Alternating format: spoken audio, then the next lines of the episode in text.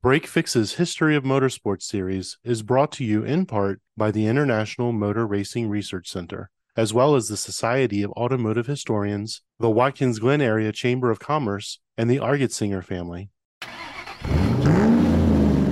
Truth is the Daughter of Time by Trevor Lister. Trevor entered the University of Canterbury on a public service scholarship, graduating with a double degree in physics and mechanical engineering. On graduation, he worked in the Ministry of Transport in the setting and administration of motor vehicle safety standards, primarily on natural gas and LPG vehicle standards. This led to a second bent to a national research and development organization where he was responsible for research on a wider range of alternative motor vehicle fuels. It led also to an international consultancy in that area, including a stint as the New Zealand delegate to the International Natural Gas Vehicles Association. Upon completion of that work, he returned to his foundation automotive design skills and his motorsports hobby at which point he became an inspector and certifier on other people's projects, as well as designing, building, and racing his own cars. In semi retirement, he took up teaching and tutoring pre apprentice students in mathematics, science, and automotive engineering. In full retirement, he assumed the role of editor of the newsletter of the Classic Motor Racing Club of New Zealand. That is when, searching for newsletter stories, he came across the work of Donald Capps and their common interest in old Maseratis. The upshot of working together on the histories of these cars became the main point of the presentation in this symposium. It appears that Maserati in the 1950s identified their competition cars by their engine numbers, not their chassis numbers and that this process allowed for individual cars to have carried more than one identity. This has implications for the provenance of these cars. All right, folks. Next up is Trevor Lister. And Trevor's giving a talk, uh, much of the research shared with Don Capps. Truth is the daughter of time good morning to uh, all my old friends in the, in the Glen. Been a while since I was last there, especially if uh, Donald Capps is, uh, is in the audience. A big hello, Donald. Thank you very much for your support over the years. I will be talking today on what might sound on a little strange approach to vehicle identity, old Maseratis, specifically in the 1950s. I'll be looking at the uh, uh, different ways in which a vehicle can be identified and what that might mean for the provenance of the vehicle. A little story, perhaps, about an Englishman, an Italian, and an American who met in a bar and started discussing uh, identity of the vehicles the Englishman would say all of chassis is the most important part of the vehicle, and it's the chassis number that sets the identity for the vehicle, and it's that identity from that point on until the day it gets put on the scrap heap. The Italian would say something different. Enzo Ferrari did back in the 1960s. He said, I don't sell cars. He said, I sell engines. The car is only there. He says, I throw it in for free because something's got to hold the engine in. Quite a different approach entirely. The American was probably Bob because he was a uh, the the story I've got here is going to coming from a Ford perspective. Henry in the 1930s would identify the vehicles coming down the production line were identified according to their engine number. Imagine yourself at a very busy plant. The engine has just been passed through its uh, pre-run testing. It's just about to be placed in the vehicle. It has a gearbox attached to it. The gearbox gets stamped with the engine number. Then bodywork uh, gets applied, and just before the bodywork gets done up nice and tight, the uh, engine number is stamped on the frame. Nice and simple. The engine sets the identity of the car a little further on that one and say that, and, and really there is a wee twist if it's a, uh, Enzo talked about production cars as well as race cars, but at Maserati, if a engine in a race car was changed, then the identity of the vehicle was changed to match the engine number. And as the engine number didn't just set the identity when it first rolled off the production line, it was quite capable of changing and giving a different vehicle identity as the vehicle was raced, even race to race. Chosen this car as an illustration of what happened at Maserati because it's a very rich car in terms of its background and its provenance. If you look at it on the slide, it looks like a uh, pretty much like a standard 1950s Maserati Formula One car, but in fact it is not. It started off as a two litre Formula 2 car and it had a identity number given by its engine of 2038. That was its first identity. The very early part of the 1954 Formula One uh, racing season. The cars were in Argentina. Maserati had a lot of orders for its new 250F uh, Formula One car, but unfortunately it could not supply uh, every customer at the same race. So some of the Formula Two cars were adapted to Formula One specification by putting a bigger engine in and uh, running them as Formula One cars. This is one of those cars. When it got its Formula One engine, replacing the old Formula Two one, its identity changed to match the new larger engine. In that guise, this car was known as 2510. And that wasn't the end of its identity. The following year, it was bodywork revised, which is why you see the, the lovely uh, 250F type bodywork on it in the photograph. Its engine was changed once more. It now got engine 2518 and it took on identity 2518. So if we trace this car right through, we see uh, three identities all set by the engine that it was carrying at the time. And it doesn't stop there. The interims, there are four of them altogether. They all had that same pattern of giving up their old Formula 2 number and adopting the uh, Formula 1 engine number. Each and every one of them followed exactly the same pattern. So um, comfortable looking at the interims to say that, yes, that's um, carried out. The Maserati was obviously uh, identifying according to engine number. And if the engine went to another vehicle, it would carry its identity, take the engine identity with it so far so good, except in England they didn't do that. In England, there was a lot of interest in Formula One, of course. It's just getting uh, to the point where England was ready to start dominating Formula One in a year or two's time. And the uh, English commentators were very keen on pushing for the chassis number to be the one which identified the car. This might be so in England, but it's not so everywhere else. Unfortunately, the English men did most of the commentaries. Quite frankly, they did it according to the English pattern. That chassis number determined the identity. The English pattern is strict and rigid. That says that's the identity, it's the chassis, and that's all that matters, and it will always be forever. But that approach is no good whatsoever in a set of circumstances where the engine number will change and the identity will change and the vehicle may carry three or four different identities in its lifetime, or the same engine may turn up on three or four cars or more.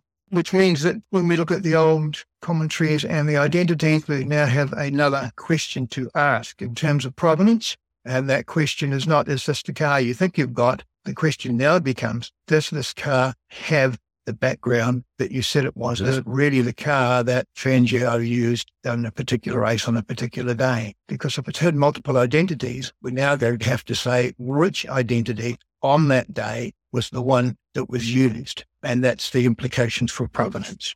This car is a uh, Maserati 250 with a uh, very interesting uh, background of provenance. It is actually the uh, third car of three to carry engine and identity 25 04. The first car to do so was uh, one of the interim Formula One cars that we saw before.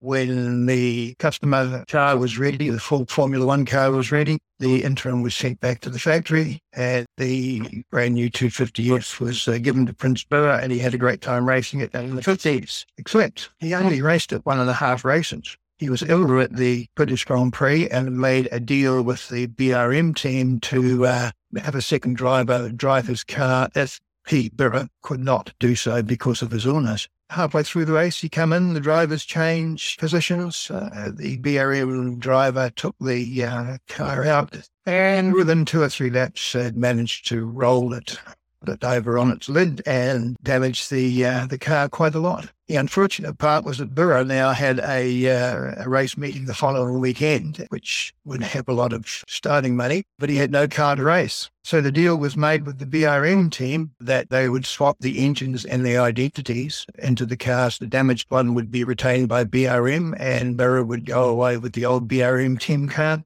and that's what he would race. So it turned out nobody said anything about it for a long, long time. The car itself was photographed outside a museum in New Zealand, came into New Zealand as car 2509, which was the BRM team car, but it wasn't 2509 at all. Underneath it, it was 2504. We checked this out a few years back um, by putting a tape measure over it. There was a difference in builds between the two. 2584 was a very early car and it had a slightly uh, shorter wheelbase and we measured it up and sure enough, the uh, car masquerading as 2509 in New Zealand for many, many years. It's actually 2504 third of the cars to carry that number, uh, and also one fourth one later on, also carried the the engine number 2504 and was also known as 2504. So that's four vehicles, four engines, one identity, 2504.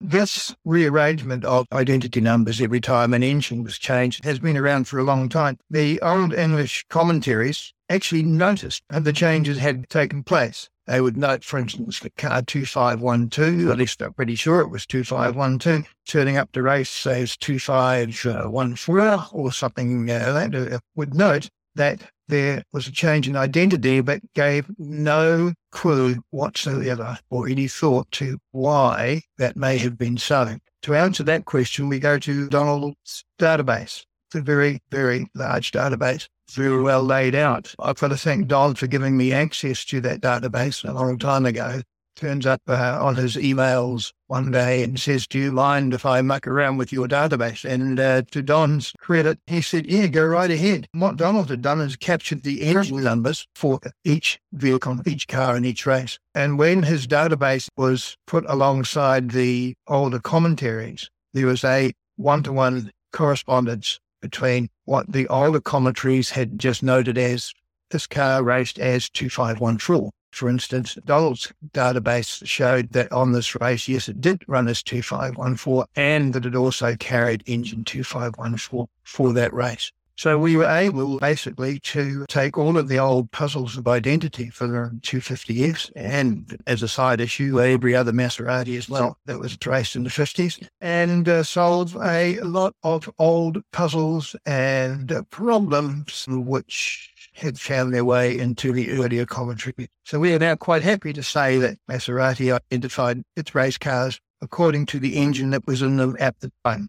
If you have a look at this document, you'll see on Don's side notes on the uh, right hand side of the page, every now and again he will note with engine, with engine 2514. For instance, he's following car 2512, which is a uh, very interesting little thing in its own right to go with. If you wish to uh, continue uh, this with us, we'd be very, very happy uh, to have you do so because the uh, the more attention we put to it, the uh, more accurate we get with our data and our conclusions. There is a uh, set of papers to go with this presentation, and they are available from Bob if you wish, or Bob will give you an email from me and you can get them direct. Have a look at the whole thing, and but it's only 17 pages long and we won't be able to get there.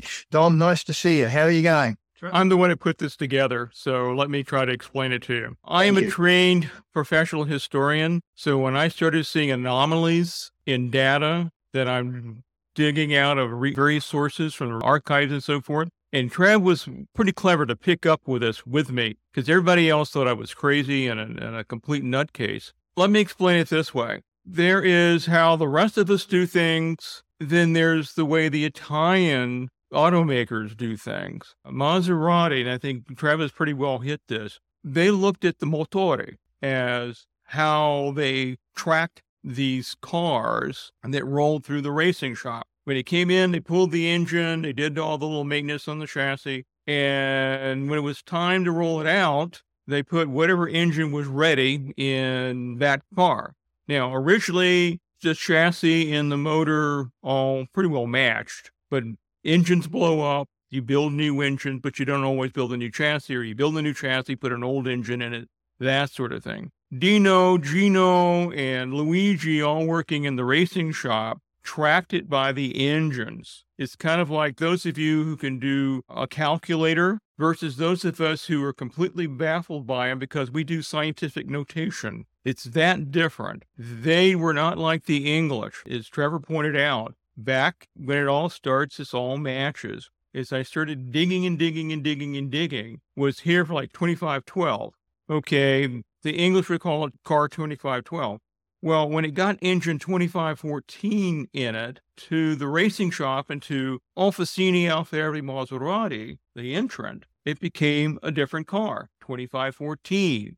As long as it stayed in Italy, not a problem. But what happens when it crosses a border? Paperwork. So to make the paperwork match whatever the parts in the engine, it's easier to fix because it's all just paperwork or you put a little tiny metal strip over the actual number uh, of the chassis or the engine, as the case may be. Everyone else says that's 2512, but to the factory, it's 2514. All their paperwork says 2514. All the automotive historians and people tracking, you know, doing the chassis cult, checking all the blocks on that, it's a different car. So that's basically what Trev and I came to the conclusion. It's like, there's a problem here. And everyone thinks Trev and I were out of sync because they didn't think, in this case, the Maserati. But when Trev went back and started looking at the history of previous cars, we found the same thing. It wasn't just the 250Fs, it was other cars prior to that. So what we're basically saying is identity, as Travis, I think, made very clear, is not always what you think it is. So that's one of the little things you have to watch when you're a historian, particularly if you're an automobile racing historian is sometimes what you're given isn't necessarily what the case is. It's according who you talk to. An automobile normally, as Trev correctly pointed out in the first slide, it has an identity as whatever the VIN number or the chassis number was. But for the Italians, they thought a little differently. The motore was what they created. Did I do okay there, Trev? You're doing fine. Now that you're all confused, don't laugh. We have fought this battle, Trev and I, for what now? Better part of a decade, something like yeah, that. Yeah, that'd be uh, 12, th- that would be close to it. And uh, also, Don, uh, as you say, people saying to me that it cannot possibly be true, which is just the fuse you need to light if you want me to prove something. I have a good friend who just got a Lifetime Achievement Award in England for his writings, this guy named Doug Nye. And Doug and I go back a long way. We've actually had Doug here at the Research Center it's 20 years ago now. But he is reluctant to accept this because, see, blunt, he's a pommy, and that's how they do things. It's everything's the chassis. But when I talk to people in Italy, they go, seriously, makes sense. A motore, motore. No, no, no telaio. Uh, it's a motore. So it's a little different. And it's just like anything else. When you switch over to certain types of history, in nationalities, you have to be very careful. We may all agree that on the auction block it's 2512, but really, if it's got the engine 2514 in it, that's what the mechanics called it. So that's really all Trev and I are saying. Give us a chance to do this. It's not how everybody operates, but then again, I'm helpless. I do scientific notation. You give me a regular little calculator and I'm completely helpless because that's how the mind works and it's how they work and they didn't print off a copy. How the things, what about two centimeters thick now, three centimeters, four centimeters thick, the logbook. So there's a lot of effort that goes into this. And we hope you get an understanding that identity, particularly in racing, is malleable, very malleable. You could see Richard Petty in car 43, but car 43 one season is not car 43 the next season, et cetera, et cetera. But it's always what to you, car 43. So that's part of what got this going is it it is changeable it is malleable. Anyway, now that we confuse you all, anything you want to uh, throw in there, Trevor? Thanks, Don. As Don has said, the thing that we are working on turned to be much, much larger than just the 250Fs. The little internal recalibration that the engine will set the chassis number, the identity number for a particular race applies right across the board. Picked it up in all sorts of places. Every time we have a puzzle, we've managed to uh, solve it by tracing and chasing the engine whether that be a sports car, Formula One car, or even a 1930s or a very early 1928s, comes down to the same thing. Engine equals identity, or at least for that day. Thanks, Don. That's our story, and we are definitely sticking to it. Okay. Uh, any any so, questions for us? Yeah, we got a couple. Blast away.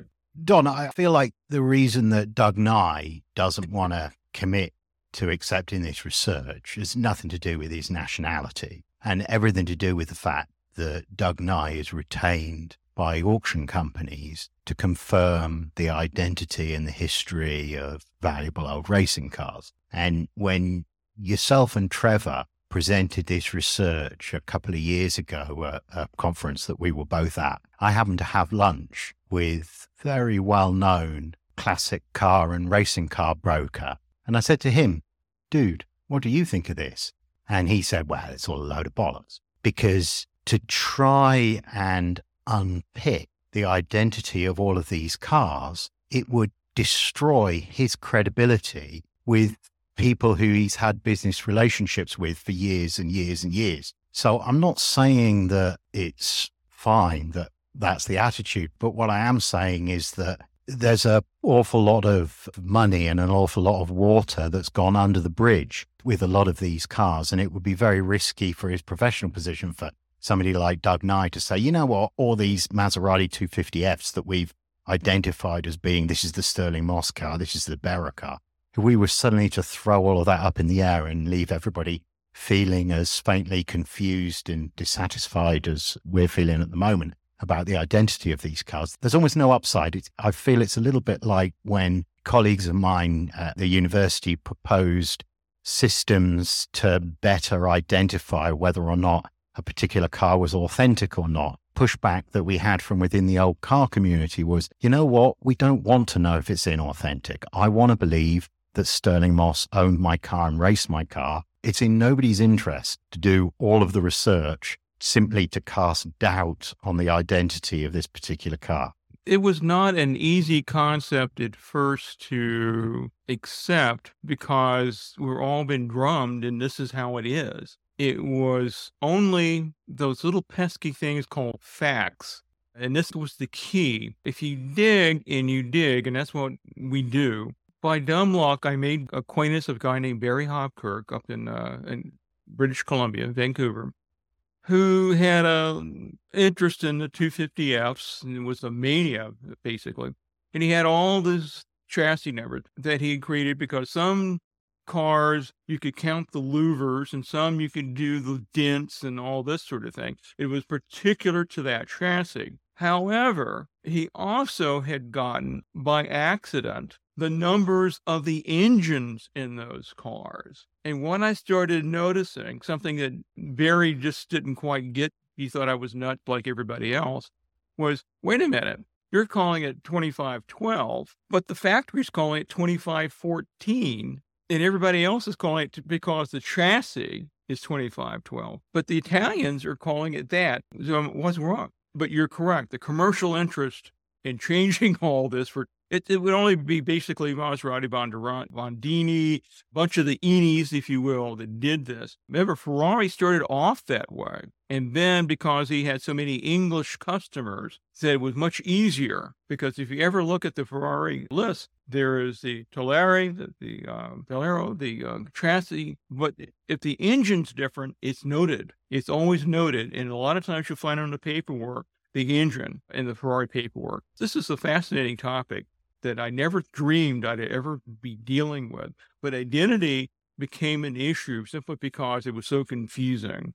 I just want to say that I think it's a little unfair to uh, paint uh, strictly Italian automakers for this kind of confusion. Doug Nye and I had a, a long and interesting session together on the identity of Lotus 19s. As most of us may know, a certain English manufacturer of uh, cars named Lotus, last name was Chapman, had a tendency to want to change things around. And there were all sorts of good and sometimes bad reasons. Sometimes they needed to get it across the border, and the one that was on the paperwork had one chassis number, and the one they had in the truck was had another one. So they changed it. In the case of Lotus 19s, it is truly murky. I got involved with a car that claimed to be the first that Moss drove to two very successful races, first at Riverside and then at Monterey there are three people in the world who claim absolutely that they own that car. The joke is that the car was actually comprehensively destroyed in an accident in New Zealand, and the remains of the car came back in a suitcase that went into the baggage container of the jet that it came back on. So it's a fascinating topic and one that's full of all sorts of problems. I've been yelled at any number of different times about uh, that sort of thing. So good for you guys for doing it. It's fascinating. And and and also, of course, as we are hearing, it, it also relates a lot to not only value, but really what the history is and something that sometimes it's just going to be too murky to dig out, but there it is. This always boils down to one phrase pity the poor historian. We can only do what we do. We do the facts. Again, Trev did a, a, tremendous amount of work. And again, Trev and I go back a long ways on this, and we appreciate you giving us the patience to, to put up with it. Thank you so much for doing this. And I, I was curious if the logbook extends to any of the French marques, specifically Delahaye is something I've been looking into, and I'm encountering some of the same issues. There are others have gone and replicated this uh, because one of the things we do as a historian, it's different than like Doug. Doug keeps a lot of information. He holds it, which is what authors do, what historians do, until it gets published. I've thrown this information out there some time ago. I set on a lot of information from Barry and another good friend of mine, David McKenzie, who did a lot of work, who helped unknowingly find the anomalies, because that's what we look for we look for anomalies and helped me find some of these anomalies, even though he was not sure what I was looking for at first. There are a number of people come around to this. I, I think they basically still very quiet about it, exactly what John pointed out. Because then you start looking at Alfa Romeo, you start looking at these other companies as well, Seat, OSCA, so forth. A lot of them initially did it identity one way, but because of their customer base, they're not stupid. They understand how the system works, and they found that out real quick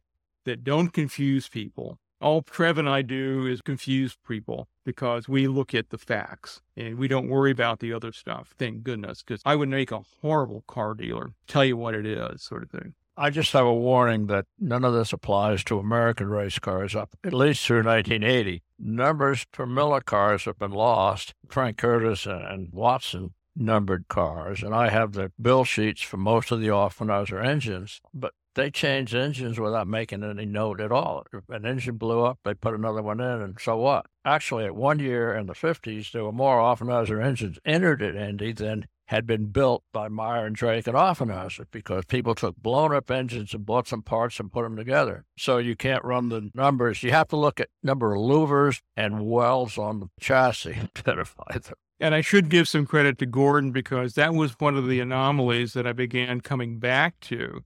Is that this can't be unique. And you look at a lot of American racing cars, dirt track cars, etc. They didn't have an identity except number 52, number 88, that was basically it. And you're right. When you had pointed out, said, you know, I'm not insane because Gordon has found the same thing on the, off the engines. And we said we found that some of these engines, when they were broken, they got thrown. Chassis were, you know, like modern. There's a couple of McLarens. What uh, there must be like 15 of one chassis number because it was a. It's ridiculous. Identity is an open topic. Have at it, as far as I'm concerned. Thank you very much. We appreciate it all. Thank you, Trap. Thank you, Don and Trevor. We could stay here till midnight probably. Trevor sent me pages and pages of documentation, which he said pass along to whoever asks for it. So I have a PDF that's, I don't know what, 30, 40 pages long, if you want it. And then you email me that you want it. It's as easy, easy as that. Okay, Trevor, thank you much thank everybody in your team, uh, right down to getting the invite to uh, present to you guys. Okay. Uh, appreciated did it, and, and thank you very much. Just to uh, finish on there, Bob, I have a friend who looked at what I'd done and he said, what are you worried about? He said that call uh, the John, Paul, George, and Ringo would make no difference as long as you could track them, which I think it's Donald's point. There's two different ways of tracking. We'll bring them together. So thank you, thank you all okay. very much, and right. um, see you next time round. Thanks, Trevor. This episode is brought to you in part by the International Motor Racing Research Center. Its charter is to collect, share, and preserve the history of motorsports, spanning continents, eras, and race series. The center's collection embodies the speed, drama, and camaraderie of amateur and professional motor racing throughout the world. The center welcomes serious researchers and casual fans alike to share stories of race drivers, race series, and race cars captured on their shelves and walls and brought to life through a regular calendar of public lectures and special events. To learn more about the center, visit www.racingarchives.org. This episode is also brought to you by the Society of Automotive Historians. They encourage research into any aspect of automotive history. The SAH actively supports the compilation and preservation of papers, organizational records, print ephemera, and images to safeguard, as well as to broaden and deepen the understanding of motorized, wheeled land transportation through the modern age and into the future. For more information about the SAH, visit www.autohistory.org.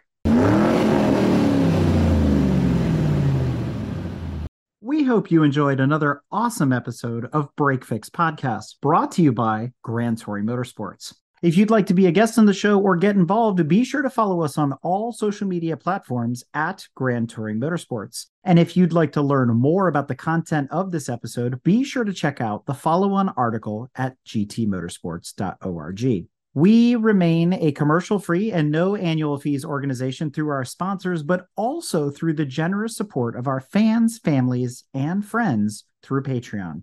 For as little as $2.50 a month, you can get access to more behind the scenes action, additional pit stop minisodes, and other VIP goodies, as well as keeping our team of creators fed on their strict diet of Fig Newtons, gummy bears, and monster. So consider signing up for Patreon today at www.patreon.com forward slash GT Motorsports. And remember, without you, none of this would be possible.